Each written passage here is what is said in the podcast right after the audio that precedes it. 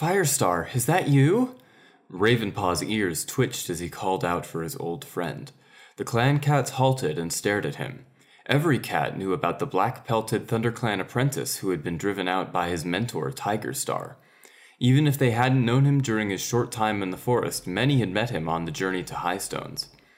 Hello, Ravenpaw. Tallstar dipped his head in greeting. Ravenpaw! Firestar pushed through the other cats to greet his old friend. Firestar! Ravenpaw touched noses with the ThunderClan leader. He looked around. Where's Graystripe? Firestar blinked. Graystripe's not with us. Is he dead? Ravenpaw's pelt bristled with shock. Firestar shook his head. Two legs captured him. Two legs? Ravenpaw echoed. Why? They started trapping us. Firestar's mew was raw with grief. We've been forced to leave the forest. What? Ravenpaw lifted his nose to scent the air. Is that Wind Clan and River Clan with you? And Shadow Clan? The two legs are destroying all of our homes, Firestar explained. We would have been crushed by their monsters if we stayed. If we didn't starve first.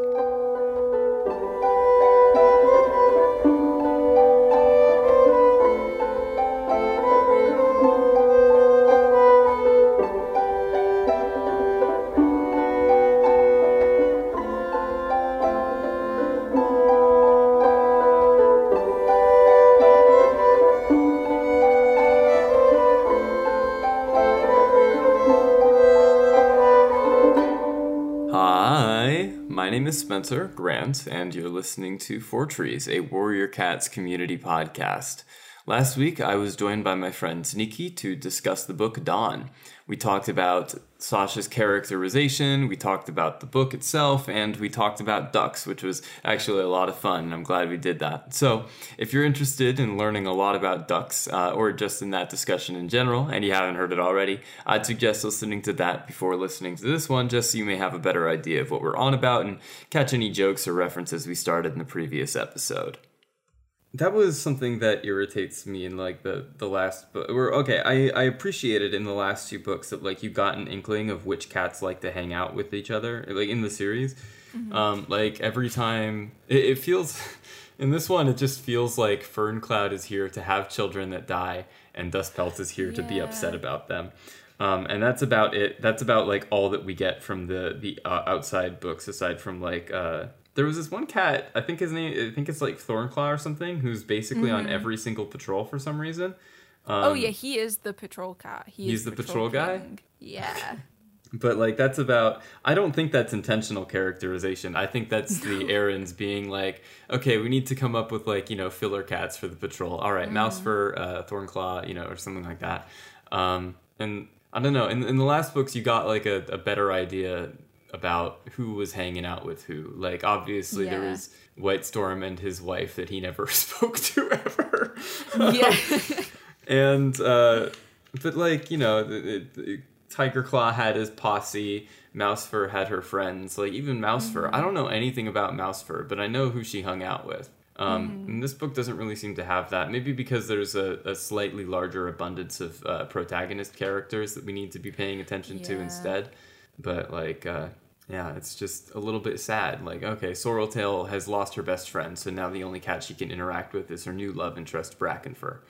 Yeah, um, exactly. It's just like, mm, which it's like, is like fine, I guess. Brackenfur is a good guy, but you know, I just you know? Yeah, i wish i i like more developed um side characters. To be fair with writing my own stuff mm-hmm. i've realized that i enjoy developing the side characters more than the uh, like the actual main protagonists. It's really weird. Oh i completely understand where you're coming from. When i was like mm-hmm. writing my book i i kept like i don't know I, it's uh you come up with like a person and you come up with a voice that's just so fun that like mm-hmm. you kind of feel bad about ditching them after a chapter um, yeah. But you know that's the way things are sometimes uh, like sometimes to be honest i had to write like uninteresting background characters for the sake of getting myself not hung up on the background characters mm. i was like okay you can only have three character traits and they have to be balanced and not boring enough that i will stop caring about you the second that you lo- lo- uh, get out of my sight because otherwise i'm gonna be like man i wonder how that that dude is doing i bet he's in jail right now it's pretty fun um, mm. Can you tell me more about your your reflections background characters? Because I would love to know about what it is that's enraptured you with them. Oh, I don't know. It's like so. Obviously, I've got my main characters, and it's like okay, I thought of this plot. Okay, cool, and it's like right so who are these characters that are going to be around them like how are the, what are the leaders like um, mm-hmm. what are the medicine cats like all of this that and the other and it's just like there was this so Storm Clan's leader smokestar I mm-hmm. originally made him as like the the throwaway leader that I'm not going to develop and no one really likes because no one likes Storm Clan because um again they're just Thunder Clan so we don't care about them. Yeah. Um and I've just started to develop like a story and like giving him motivations and I'm just like no this is not what I'm supposed to be doing. I'm not supposed to like him. No one's supposed to like him. We're all supposed to hate him. He's supposed to be just the annoying leader that like causes grief. Because even though Reflections is supposed to be there are open borders and there's no fighting amongst themselves and all of that. There is still always going to be a difficult leader at some point, and it was supposed to be him. Mm-hmm. But I just feel really bad for certain things that I've thought about for his backstory and the reason he is why he is and i'm like no i've humanized him too much now i feel guilty and now i like him um, it's the same with um, nettlecloud's um, mum flightstar who okay. um, dies in the prologue um, nettlecloud she's is the, the cat that they find right? is dead um, and i've developed her story yes she is yeah okay um, so flightstar they find her dead so i was like okay how did she die um, okay, this thing happened. Obviously, I'm not going to spoil stuff. And then it's like, but why did it happen? Why? Why? Who? Who killed her? Why did they kill her? And what are the reasons? And I've basically just developed a whole proper backstory for Flight Star and her murderer and things like that. And I'm just like, no, I'm supposed to be focusing on the main story. I like. I'm supposed to be doing like episode one, but it's like, no, I want to focus on Flight Star and everything that happens about her. And I'm like, it is just I cannot focus. It's like I, it's one thing after another. Also, I've properly focused on like um, the founders of the, the clans as well. Like mm-hmm. they've got a whole story written about them, and I'm just like, well, what am I doing? That's world building. That's lore. I, I think that that's an under understated step of when you're writing a story like this. Like I don't know. To some extent, whenever I'm writing a character, I have to like know if not who their parents are, who their parental figures are. Like, uh, I don't know if it, it's yeah. it feels like such a bold thing to say because like whenever I don't know if somebody I, am not like a, a, master psychology expert or anything like that. If somebody were to tell me about their childhood, I would not know what to glean about them as a person from the things that they talk about, generally speaking.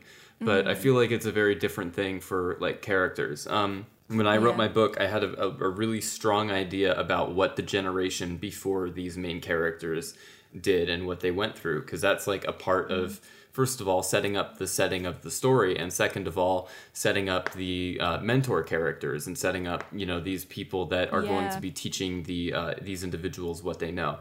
Um, I think an important part yeah. of uh, understanding, uh, if not the, the family dynamic, uh, but a found family dynamic. Um, is realizing that like parents will generally do everything that they can to avoid passing on the mistakes that led mm. them to the traumas that they experienced, but they will end up passing on the traumas themselves in some way. Mm. Um, and uh, sometimes that meant like going back another generation for my main characters. Um, I, I, don't I don't know to any extent if I'll ever finish up my book series because I have other things to focus on right now. But um, one of the things that I wanted to talk about in it was this idea of inherited trauma and uh, the the protagonist like basically it, it's all found it's found family all the way down. The protagonist has uh, a, an adopted father, and that adopted father has an adopted father, and that adopted father was driven out of uh, a place for being gay. Um, and then, you know, he passes on that trauma to the adopted son,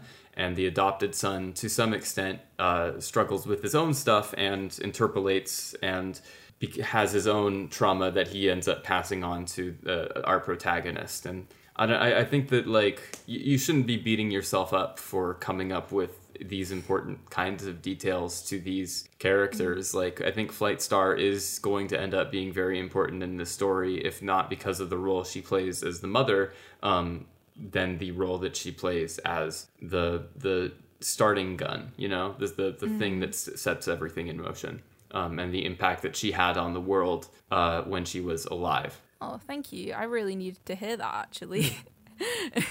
It's it's world building. Call it world building. You, you know, and enjoy fleshing out your parents. I just get distracted with doing that. Yeah. I It's- it's totally just know what you feel like. I think uh, whenever I was like doing my writing stuff, I was like, man, it would be really nice to like tell a story somewhere else in this world. Like, does it have to be on this Mm. boat with these children? It does. uh, yeah, it does. If I if I'd start, I think um, honestly, like opening up. Uh, uh, opening up reflections and saying it's a community project and letting other people in is a very smart way of going about doing that and i commend you for that uh, well and truly that's Mm. Thank you. Like a way of getting other people to do the backstory, which is a way of getting you to focus on the main story, uh, Yeah. which is clever. Very uh, not not saying that, not implying any like subterfuge or anything like that. I just think that's No. like a, a really good way of first of all getting people invested in your world, and second of all, uh, letting giving you an easier way to focus on what's important, which is the, the primary story here. Um, sorry, let's get back to the book. I got Cool. it's been so long since I've, I've talked about my book. Um, I, I just, it's, you know, I, jump at any opportunity, I guess. That's okay. Um, so I want to I want to talk a little bit about the the various kit deaths that carry on through this book, like the, you know, uh, what was it? Fern Fern Cloud loses two or three kits in this book, um, and they're of no import because we don't know anything about Fern Cloud or her kits aside from the fact that she's mates with Dustpelt, and Dustpelt was a, a vague antagonist to some. He was like a bully, but that's like you know Yeah. he's reformed now. He's a senior warrior or whatever. Um, and then there was Smokepaw who dies on the journey. Is is there any like you know? I just felt so bad for Smokepaw because um, uh, it, it was really sad. So we sort of introduced. I can't remember if Smokepaw was in um, the previous two books from the New Prophecy, but um, basically we're sort of introduced to the idea of Smokepaw when um, Shadow Clan's camp is getting absolutely ripped apart, and it's really like, oh, it's really horrible seeing. Um, and then suddenly Smokepaw, who we've only literally read uh, his name for like two seconds, um, ends up falling from the mountains whilst uh, the cats are traveling up the mountains. And that scene was absolutely soul crushing to me. As, as, when i first read that i was really really scared. It, it was one of those things because i'm really scared of heights and i'm really scared of falling. It was something as when I was a lot younger, I was never bothered about, but it's the thought of falling, like thinking about stuff and working myself up. So for me, him dying in that way really, I it just not resonated with me, but I just sort of really felt it, and I was like, this character that I don't know, that I have no investment in, the way that he's just died, it's really shaken me quite a bit. Um, and as well with Nightwing, um, poor Nightwing, who is again a cat that is only mentioned and seen in Dawn, Yeah. is like refusing to leave. Like I can't remember if she actually does leave or not. Um, if they say that she leaves, to be honest, I headcanon her as like just staying in that area because she says that she wants to stay because maybe he's still alive. Um, and it's that sort of hysteria and just uh, it's really really sad and it and again it just kind of made me feel really really sad and I was just like oh these characters that I know nothing about I really really feel for them Well, now I feel like a psychopath for having such a like jaded reaction to it. I was like, oh, it's not a main character. I don't care. Like, call, t- let me know when Cloudtail falls off a cliff or something like that. But exactly no. but but again it's for me because i'm so like nervous Yeah. about heights and and things especially up cl- up cliffs and mountains and stuff and a big black bottomless pit that's really really scary and the fact that you don't know if he's dead or not he's obviously dead but mm-hmm. it's just not you the body's not seen you don't hear a thud nothing like that it's just the endless sort of endless nothingness and the maybe he's still alive, but definitely not. It's a it's a it's a good character moment for a cat that we never know anything about ever again. Really, it's a shame. Exactly. Yeah. For me, I'll say that the biggest thing that like really scares me is the ocean because that in itself to Really? me is a bottomless pit. It's obviously not, but it's just so vast. Like if if you're just in the middle of the ocean, you're stuck and you can see nothing around you but water and waves. Um yeah, I don't know. I didn't used to be scared of it, but when I was younger, I got dragged under by some waves, and it was the first sort of moment of, oh my god, I think I'm gonna die. Like, I feel like I'm drowning right now. And it was really scary. And I was just like, so it's sort of just become a fear because of that. But I was really close to the shore still. I was, and it was um, a really shallow bit, but because the waves were so powerful, they were pummeling me. And I'm a really strong swimmer. I'm not gonna lie. I love swimming. It's one of my favorite things to do. Okay. But because I couldn't even get out of that situation, and it because it was such a shock, I was just like, I was just so surprised. But anyway, that's uh, well, that's that. do you still have like issues with nature documentaries or anything like that, or uh, no, actually, go to aquariums? it's if aquariums are fine. If you're under the water, it's fine. So like um things like that, I don't mind. It's Mhm. if you're on the surface and you just look and all you can see is waves like gently bobbing about, and it's the dark, dark blue.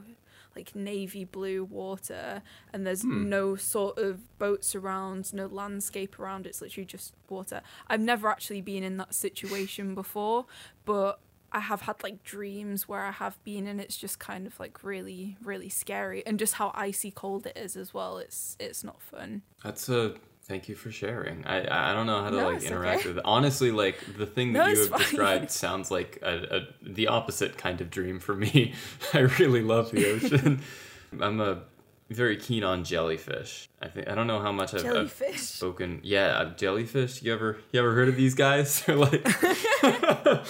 But like no, I, I uh, just sea creatures in general. I think are really fascinating to me. I have a membership to the Bristol Aquarium. I, I like used to visit every week, um, and then lockdown happened, so I can't go and visit now. But like I, I took Oh, yeah. pictures of every exhibit, and sometimes I'll like you know scroll through and be like, ah yes, this is the uh, this is Kevin the um, parrotfish. Kevin was kicked out Oh, of some of the other. No, it was Dave. Sorry, his name was Dave. Um, Dave was this uh, this triggerfish that lives in the, the big tank in, in the Bristol Aquarium, or one of the big tanks at the Bristol Aquarium, and um, he was kicked out of another aquarium because he kept biting the other fish. He Oh my was just so naughty that they could not have him there, so they brought him over to. Bristol. They put him in a bigger thing uh, with more enrichment, um, because generally the the triggerfish will tend to be more bitey if their their thing is too small. If they don't have enough you know things to entertain them, they'll just start gnawing on things because Yeah. that's how fish like that be. But like, yeah, I it's a I. I, I personally I can't like get enough of the ocean. I understand how some people can't though, and uh, I I you genuinely have my condolences that you have a, a fear like that because it's- I can think yeah, of nothing more one of those. enjoyable than to just be me in the sea.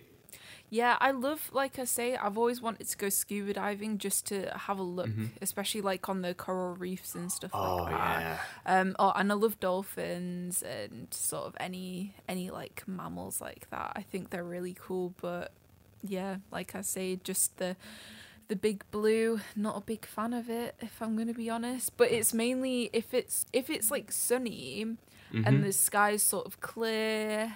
I think it's okay, but I always just imagine it being so dull and grey and just depressing. Well, that's from you uh, growing up in England. What you got to do is get out to the Mediterranean sometimes. It's absolutely Yeah. phenomenal. I've always wanted to. That's like one of the one of the places I really want The to Mediterranean go has really cool biodiversity. There's um Yeah. there are white sharks in the Mediterranean for some reason.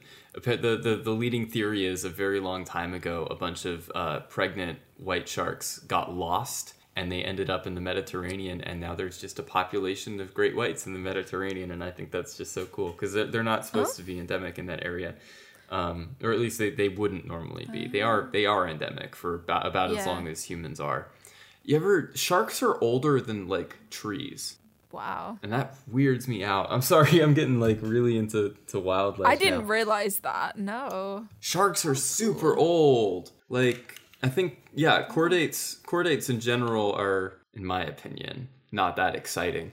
Um, but like when you compare the the age of certain chordates, like uh, there's there are these uh, lobsters that have been around for longer than we've had like anything on land, basically. Like plants plants didn't really happen Wow. for a while, and we had a lot of life in the sea before any of you know plants happened really. Um, which I think is super cool. And there's uh yeah, just some some like bony fish and cephalopods that are like ancient. And uh there's this there's this great series on UK Netflix called Walking with Dinosaurs or something like that. And I unabashedly Oh, yeah. adore it. It's so good. I never like got it growing up and like I'll watch these things. It's like basically it's uh, a, a really really skilled vfx team that is just like working at their maximum capacity to make it look like there is a steve irwin type presenter show where he's like going into the past and uh, interacting with these actual you know like you know things that ex- used to exist. And they have like scientists consulting on it and stuff and it's like really cool. And uh, there was this you know episode about sea monsters and the seven most dangerous seas in the in all of history or whatever. And I, I, I cannot get enough of that.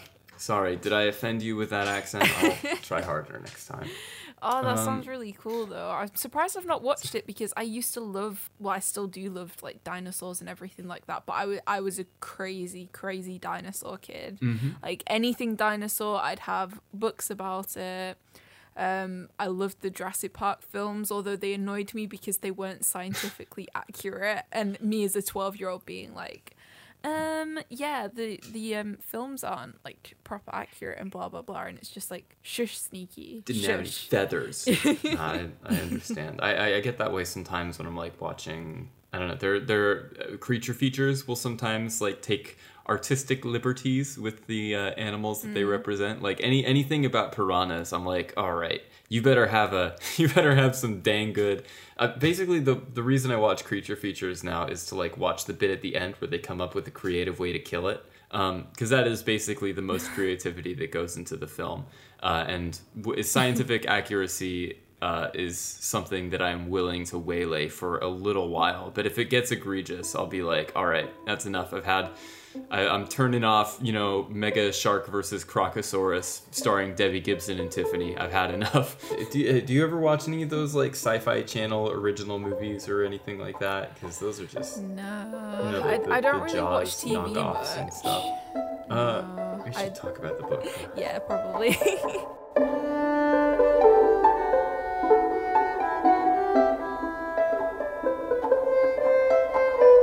so there's uh, there's this guy Firestar in this book. You mentioned something about the tree that crushed him. oh yes, of course. So this was um, it's more about like Onewhisker actually. So um, obviously again, don't want to spoil anything, but this is um sort of something that makes me laugh quite a lot. This scene with um Firestar like basically kicking Onewhisker out of the way to save his life so um and then he obviously gets crushed by a tree um and it's like Mm-hmm. Yeah, that was pretty funny." horrible no no no I like the part Well, I where he mean, died. I think that was really cool. Uh, I just mean for like future stuff, um, with what happens. Um, again, I don't know how far you are, and like I say, I won't spoil anything.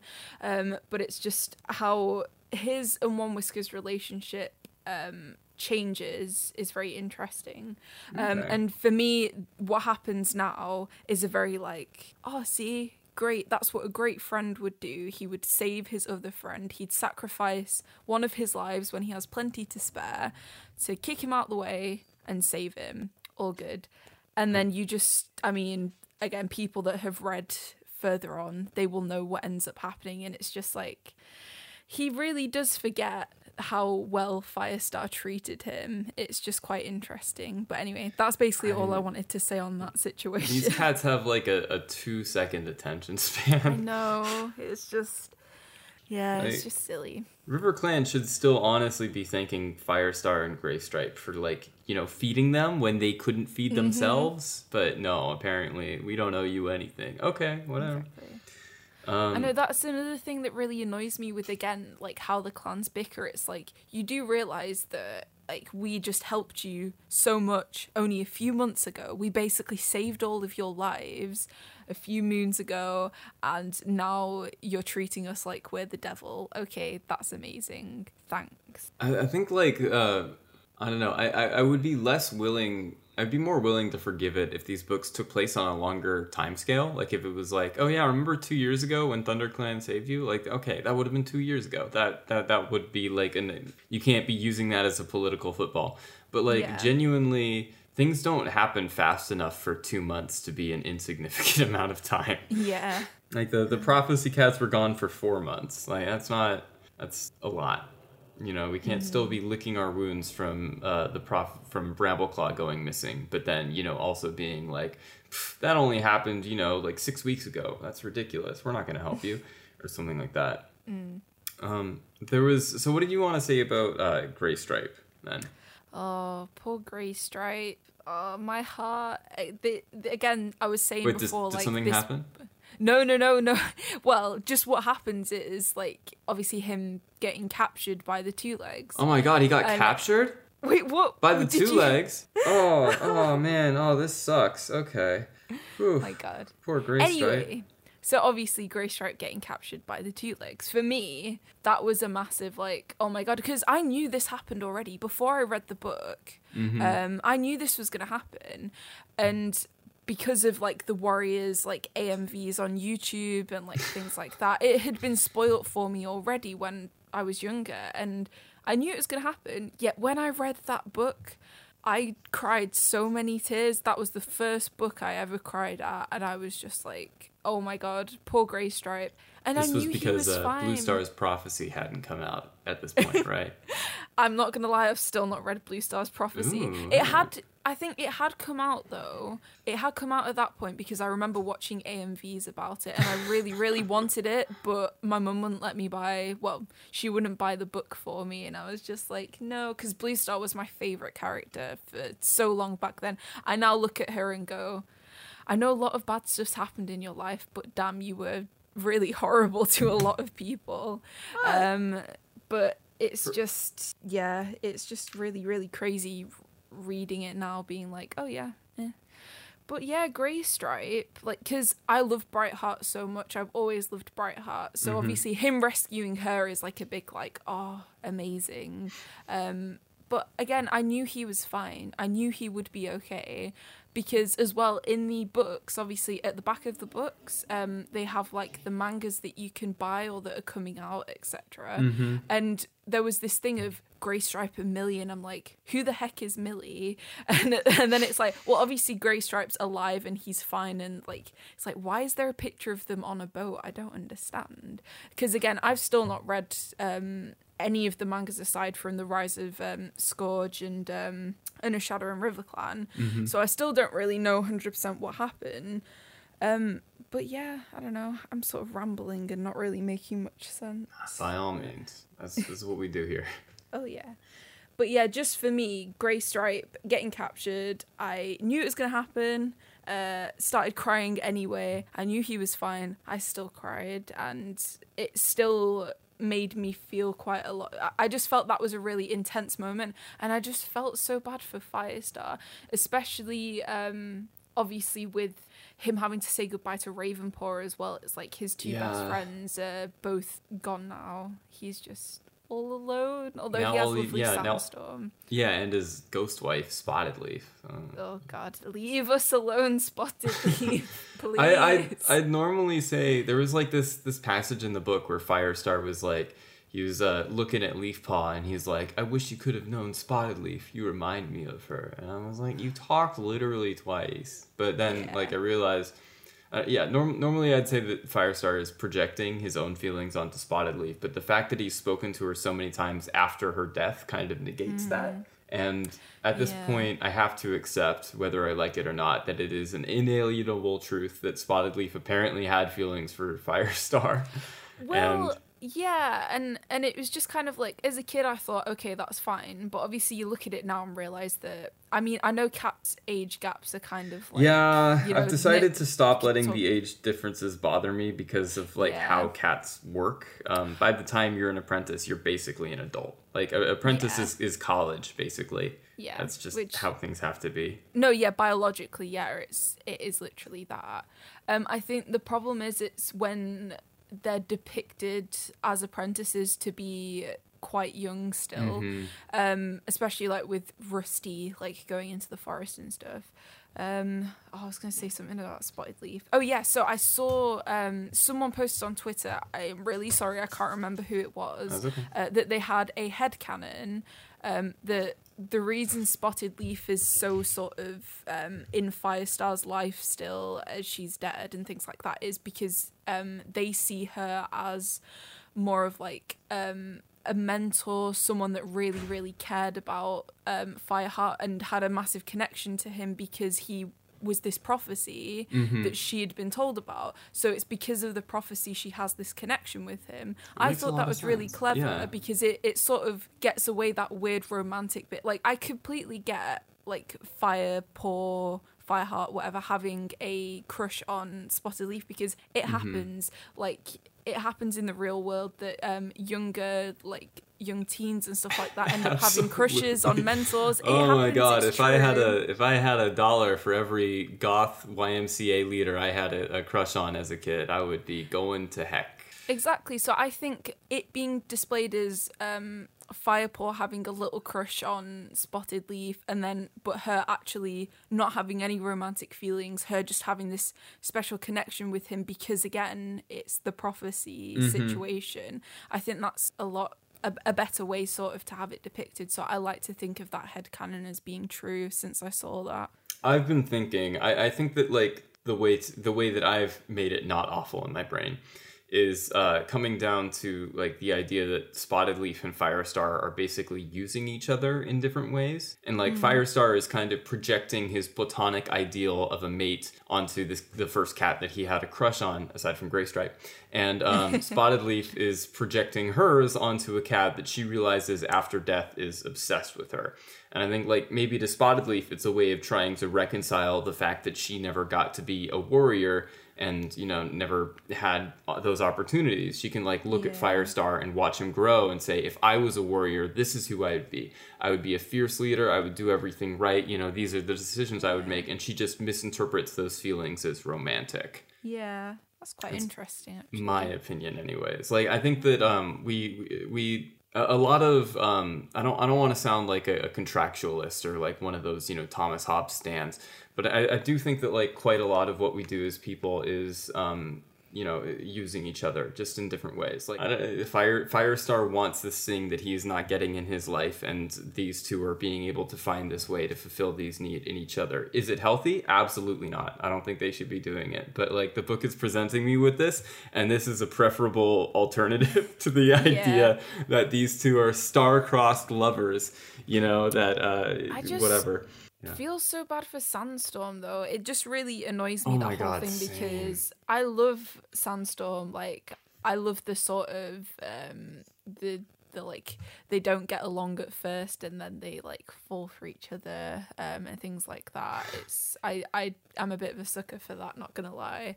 Um so I don't know. It's just That it was- really sucks for her. She's such a strong, independent woman, and really, I don't think she does need no man. She definitely doesn't need Firestar, um, and it just really frustrates me that it, Firestar still had this weird sort of connection with Spotted Leaf, like. And because isn't have you read Firestar's Quest? I yes we actually read- covered that with uh, my friend clayton Okay, yeah, so I haven't actually read that one, but doesn't um Sandstorm sort of confront him about that in that yeah book? so the, Yeah. the book is basically supposed to be a treatise where they're like uh, the Erins are like oh hey we didn't actually like have any build up to their relationship and there's still the spotted leaf problem so we should probably Yeah. take care of that um, and so that book is is kind of like there there's there's cat fighting there is infighting between firestar and sandstorm as they try to figure out both the clan and their relationship and in the end, uh, naming Leaf Paw, uh, le- naming Leaf Kit, Leaf Kit was Sandstorm's decision. So that's supposed to like signify that she's come to peace with the relationship uh, between Firestar and Spotted Leaf. But personally, I do also feel very sorry for her. Yeah. I, I just uh, also I'm, I'm in my head canon. I think that Firestar is a, a is bi, and I think that he does not realize that he has an attraction towards Graystripe, and he just thinks that it's friendship because there are no uh, good role models for him to model that off of. yeah. Um, so I think that that F- Sandstorm is just placed in this very unfortunate position where she is the compulsory uh, heterosexual partner to a guy who isn't really that interested. Um, and I, yeah, I, I feel I feel bad for her too. This poor, poor. She she deserves so much better. Yeah, definitely. See, we need um canon LGBT cats, please. I beg for that because it's just getting ridiculous. Yeah. The, the heterosexuality in warrior cats is so forced most of the time as well. Like you'll see again with Leaf Paw. The closest we really get is I think Ravenpaw and Barley, right? Yeah, yeah. So I'm pretty sure they're basic. They are. They are canon. Come on, let's let's Yeah, face it. They're, it's just they're it's Boston kind of married at the very least.